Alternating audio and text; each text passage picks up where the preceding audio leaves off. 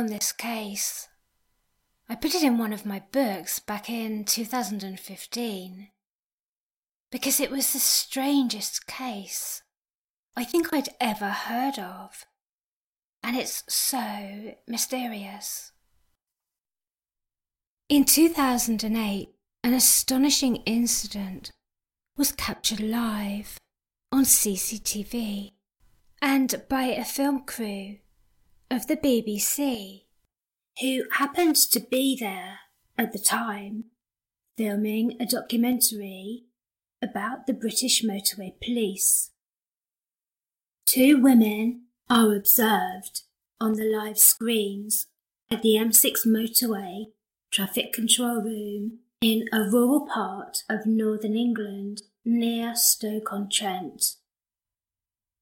The two women are walking along the central reservation of the motorway. Seeing this on their screens, the control room officers dispatch highway patrol officers to the scene immediately to stop the women. What they were doing was completely illegal, but more importantly, it was highly dangerous. And in fact, a very illogical place to be walking there. Well, as the patrol car approaches the two women back at the control room, watching the live feeds, it shows that both women climb over the short barriers of the central reservation and start running straight into the path of the fast flowing traffic on the motorway. One of them is hit by a car in the fast lane, but inexplicably, despite having just been hit head on by the car, she immediately gets straight back up and continues on to the other side of the road.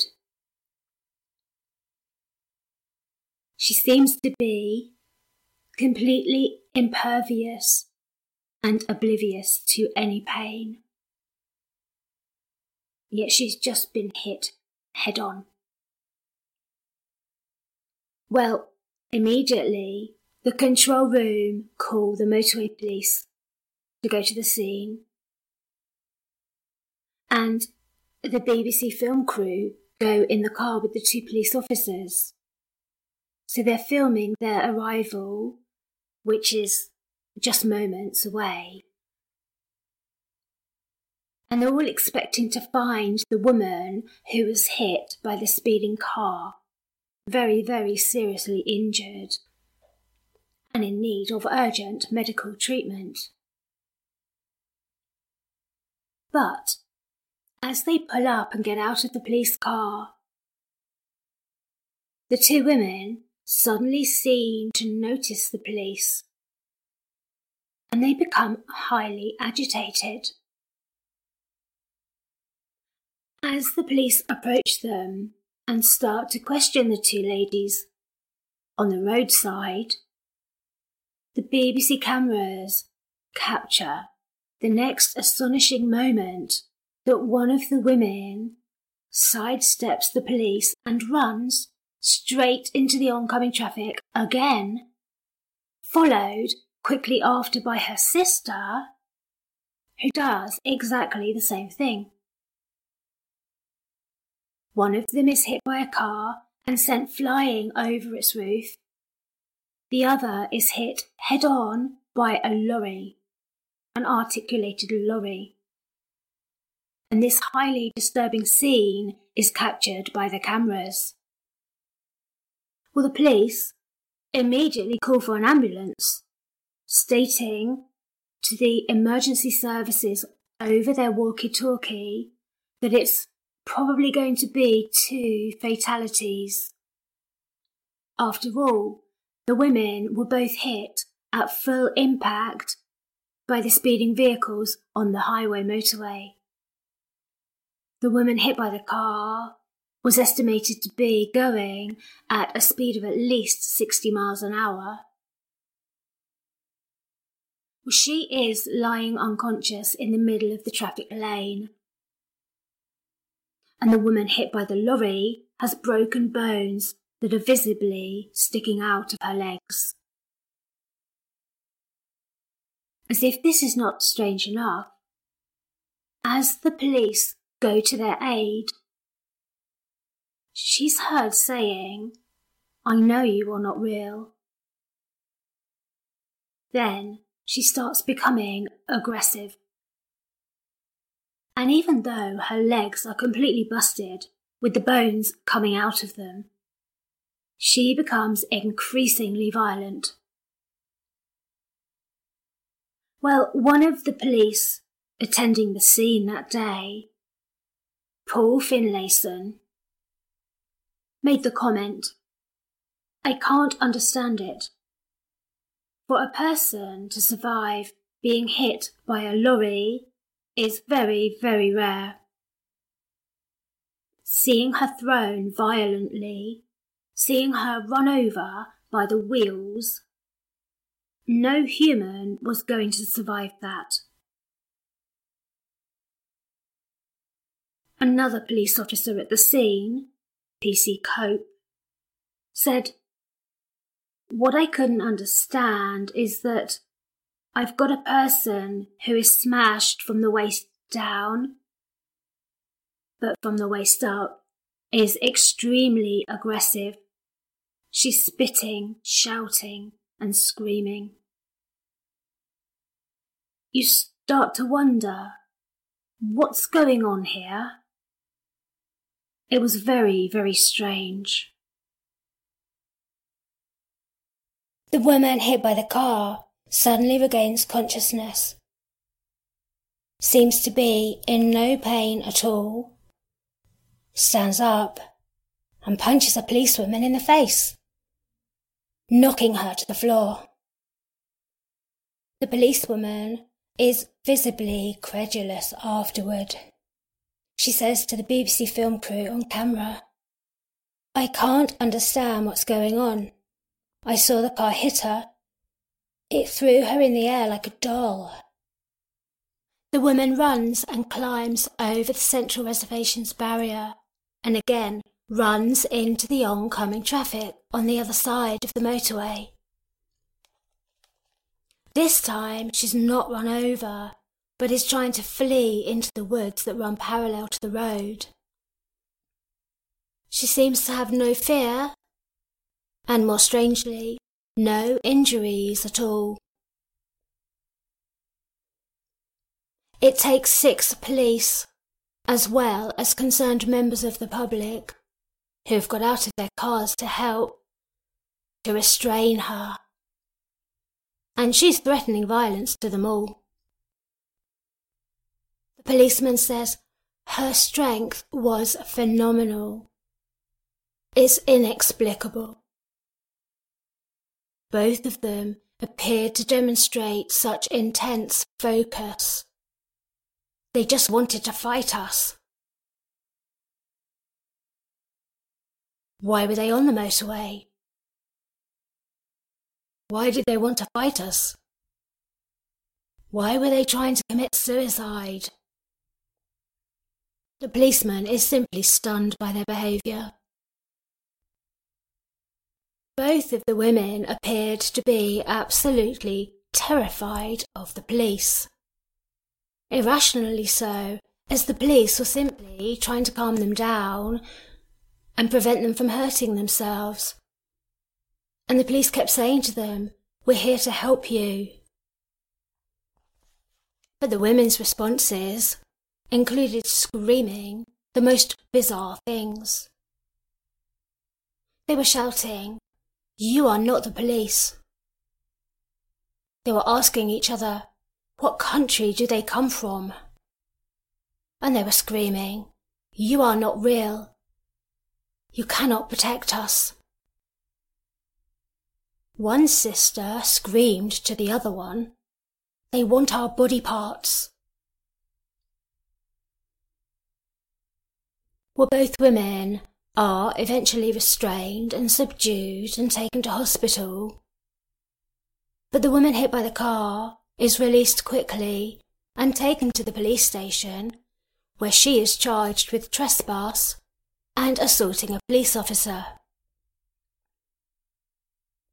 What no one there could understand, however, was why she seemed not to be physically injured in any way.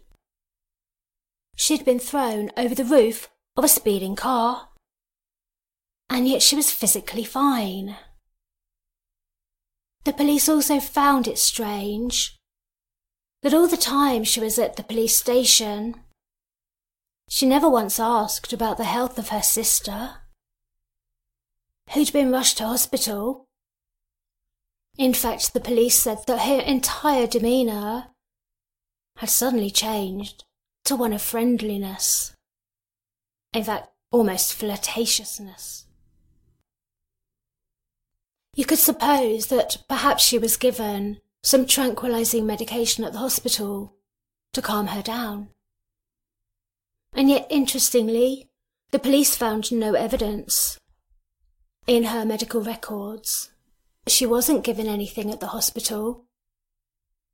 And, interestingly, the police found no evidence in her medical records of any sign of mental illness. Nor did they find any drugs in her system.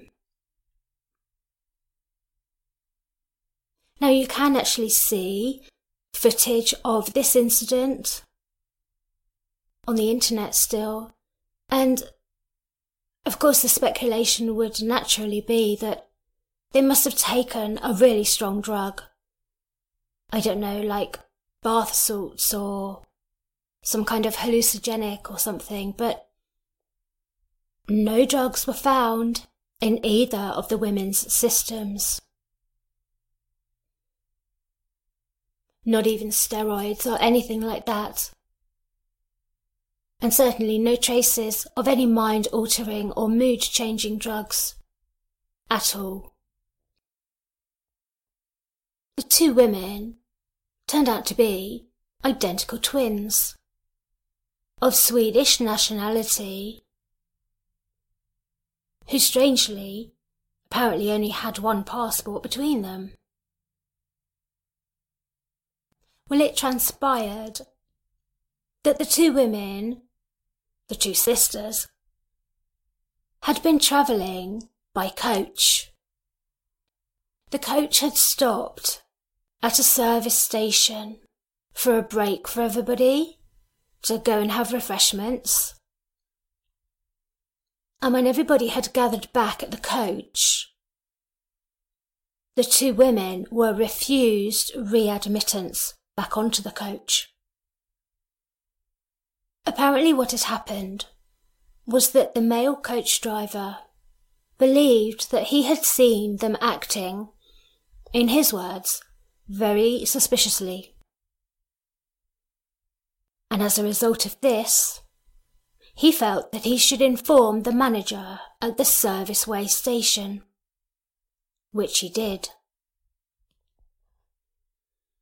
The female manager of the motorway service station then kept an eye herself on these two women and watched them. And she felt that there was a possibility they were plotting something. She said that they were carrying their bags of luggage very close to them and conferring with each other.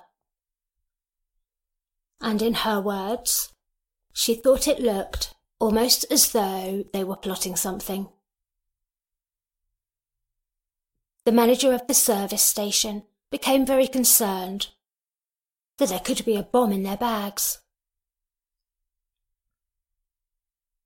As a result of this belief, she herself called the police, and the police arrived.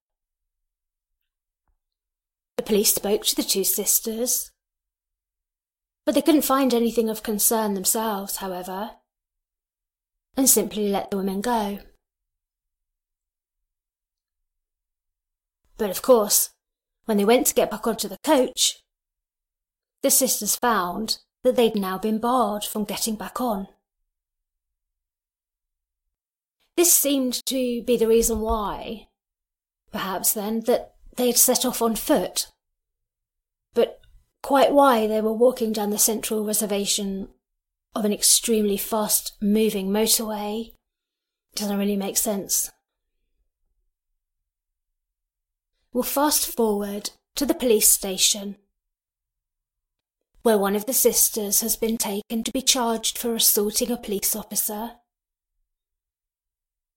and the BBC cameras are still rolling at this point. And her demeanour has entirely changed. From wanting to fight everybody and screaming that they're trying to take her body parts, to behaving as if she's having a nice day out, or as though she had no recollection of what had transpired. You can honestly say that that person that screaming banshee of a woman is not the person that we picked up from the hospital. She's not exhibited any aggression. I was quite happy that she could be conveyed in the police car without being handcuffed. Which seems a remarkable turnaround. But he continues. It was the little things that bothered her like what she looks like and what she's going to wear. She's not asked about her sister once. And that surprised me, from start to finish, dealing with her. It's as if her sister doesn't exist anymore. I don't think she knew anything that had gone on. She either didn't care or she didn't remember. She was almost jolly, even flirtatious. With her, it clearly worked to be pleasant to her, to flirt with her. The custody sergeant noted. Which is a bizarre thing for a policeman to say. But it seems she'd almost charmed him.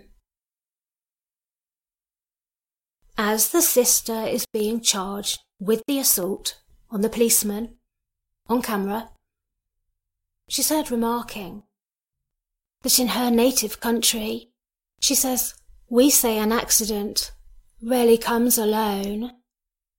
Usually, at least one more will follow. Why would she make this statement? Well, in hindsight, it seems that she was possibly sending a message about what her next intentions were. But no one took any notice of the comment when the story hit all the national newspapers. Shortly after, the next set of events transpired. No one could understand how it was that she was not only physically unharmed and seemed impervious to pain, but that she was then released from police custody after only a few hours. She'd endangered her own life several times, as well as the lives of others. Was she mentally fit to be out in general population? Well, what followed next was another highly mysterious chain of events. She had been released from the police station early the next day and she'd found her way into the small rural town closest to the police station, and she was sighted by two men in the early summer evening, standing in the middle of the road as they were walking along it. They had just left their local pub, where they frequently went in the evenings for a beer and a chat. As the two men left the pub and entered the street, they couldn't help but fail to notice her standing in the middle of the road. And she called over to them, telling them how nice the dog was that they had with them. The two men strolled over to her so she could make a fuss of the dog. And they got into a conversation. And she explained that she was looking for her sister, who was in hospital, but also looking for a bed and breakfast hotel where she could stay the night. One of the men, Glenn Hollinshead, pointed out to her that the small village they were in didn't really have any bed and breakfast in it. But he suggested that she could go back with them to his house and he would all make them a bite to eat and then help her find her sister and a place to stay the night. His friend Pete, who was with him, talking about that evening, said we'd often sit in the pub and talk about his days in the Royal Air Force and other chat. As we left the pub and started to walk home, you couldn't miss her. She stuck out with the big coat she was wearing. And carrying all her possessions in a big transparent bag. She seemed lost, unfocused. Part of me was thinking, something's not right here.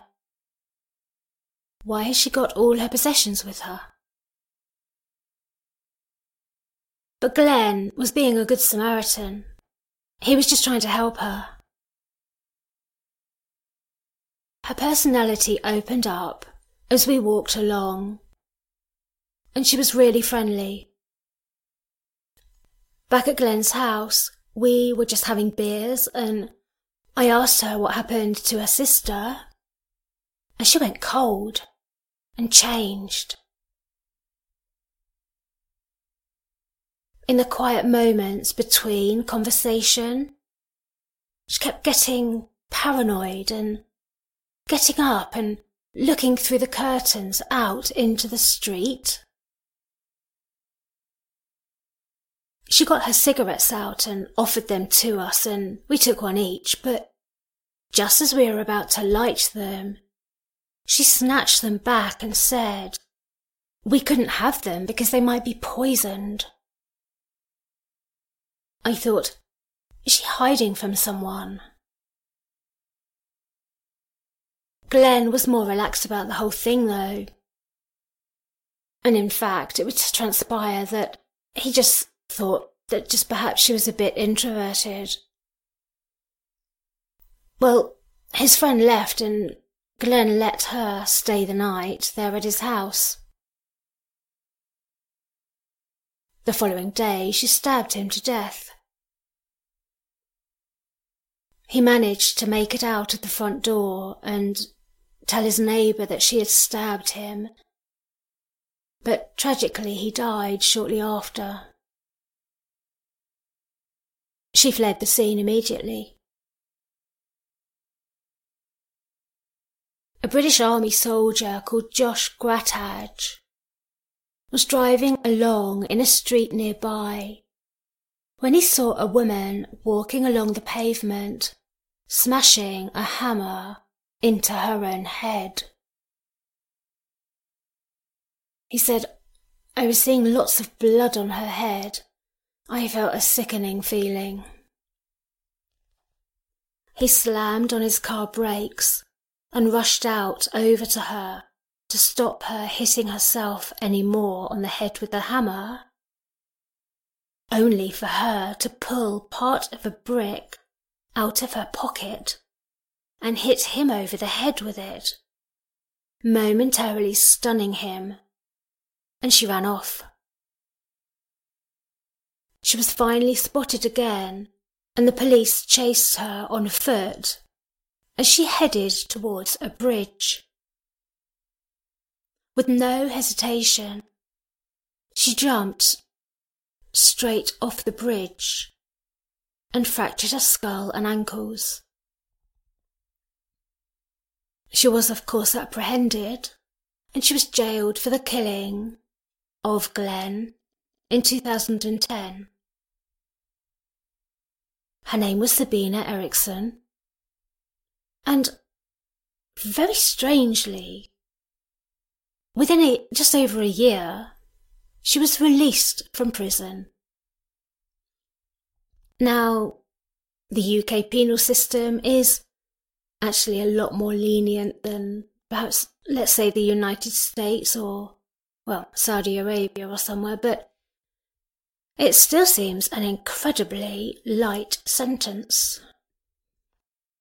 Not only this, but with the extreme propensity that she had to self harm, it's absolutely astounding that she wasn't sentenced to, rather than a prison, a mental institution instead. Well, I read all of the documents about the court case, and it seems that two psychiatrists deemed her to have experienced a sudden but brief and temporary outburst of madness. One of the judges in the case said, The mental illness resolved itself quickly. It had a sudden onset and resolved rapidly. Well, if this was indeed the case, how do they know that this sudden outburst of madness would not resurface again in the future? How could they know that it would just be a one off? And besides which, there's also no evidence in their medical records of any existing incidents of madness or mental instability it seems a remarkable thing that somebody could suddenly just go mad and then stop being mad shortly after. Even more puzzling, of course, is the fact that her sister went mad at exactly the same time, also, and presumably stopped being mad just as quickly afterwards. Well, what are we to make of this? There are some strange, interesting thoughts on this case. And when it was put onto YouTube, it's had hundreds of thousands of people look at it and, of course, comment, and I think everybody was baffled by it. One of the strangest parts, of course, is the fact that they seemed both to be unable to feel pain their demonstration also of extreme strength, such that they seemed to be able to take on all of the police, be hit by cars, and feel absolutely nothing. Well, some people have said maybe that means that they were under the control of a demon. Maybe they were both possessed. Both of them possessed? At the same time? It is said that victims of demonic possession are driven on by this voice inside of them that insistently tells them to hurt themselves. Is this why they repeatedly threw themselves in front of speeding cars? And why Sabrina was hitting her own head with a hammer? Were they hearing voices of disembodied evil spirits, both of them at the same time, urging them to kill themselves. And yet, really, if they'd shown no evidence of any instability prior to their coach journey, how could they suddenly become totally possessed? And then the demon just left them and they were no longer possessed. Is it really plausible? And yet, some of the other theories are just as hard to take as well. There's one veteran conspiracy type theorist or researcher called Miles Johnson who runs a project called the Basis Project who made his opinions about the case very clear, and he said, Their behaviour was self terminate. Do not get captured. He, along with others, point to their behaviour, the reason why they were self terminating by running head on into fast moving lorries and cars and hammering their own heads was because there was a voice in their head, but it wasn't a demon. Researchers such as Johnson believe that they had been programmed to self destruct. That voices were put into their head, but not by a demon. They have been underground, says Johnston, and he points to their shouting.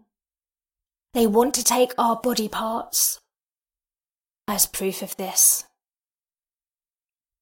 He has spent over two decades interviewing witnesses of secret government military underground bases. And he and his followers believe there is a lot more to this story than has been covered or publicly released. They believe the women were part of a growing number of MILABs, military abductees, taken to underground bases and kept there for experimentation.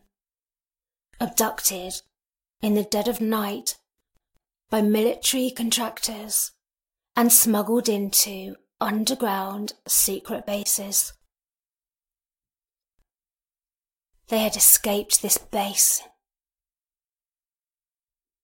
Well, it is strange that they were terrified of the police, and yet they had no criminal record. They had no known reason to be running. They had no drugs in their bags, no illicit behaviour was going on so they weren't under risk of being arrested for anything other than harming themselves. And yet, they said to the police, who they seemed to be terrified of, You cannot protect us. They were scared and they were running. But from what or whom were they running? Well, Johnston says that these particular women could have been genetically experimented on, their DNA altered, while kept in these underground bases, and their bodies modified and enhanced with the use of advanced technology. What would be the purpose of this? Well, apparently, to create programmed assassins who feel no pain and are as such rechargeable. Almost like the Terminator when he recharges himself and gets back up. So had they escaped then from this underground base, wherever it is, and they were on the run and they were terrified of the police because the police represented capture. And these were programmed assassins who were incapable of being hurt well, they did get hurt though, but feel no pain and to carry on regardless of injury. But why were they trying to kill themselves? Was it because they had suffered so much in one of these bases that death was preferable to recapture? Or, as part of their programming, not only was their DNA genetically modified, but their mind had been broken and reprogrammed so that they would respond to any instructions. They could go on killing missions without any thought or conscience. And when their puppet masters wanted them out of the picture, they could just be triggered with certain words to kill themselves when they had served their usefulness. It's kind of like the Montauk Project, where the suggestion was that children were abducted and taken underground and mind controlled by the most cruel methods to fracture their personalities and give them new ones. To hypnotize them to respond to certain trigger words.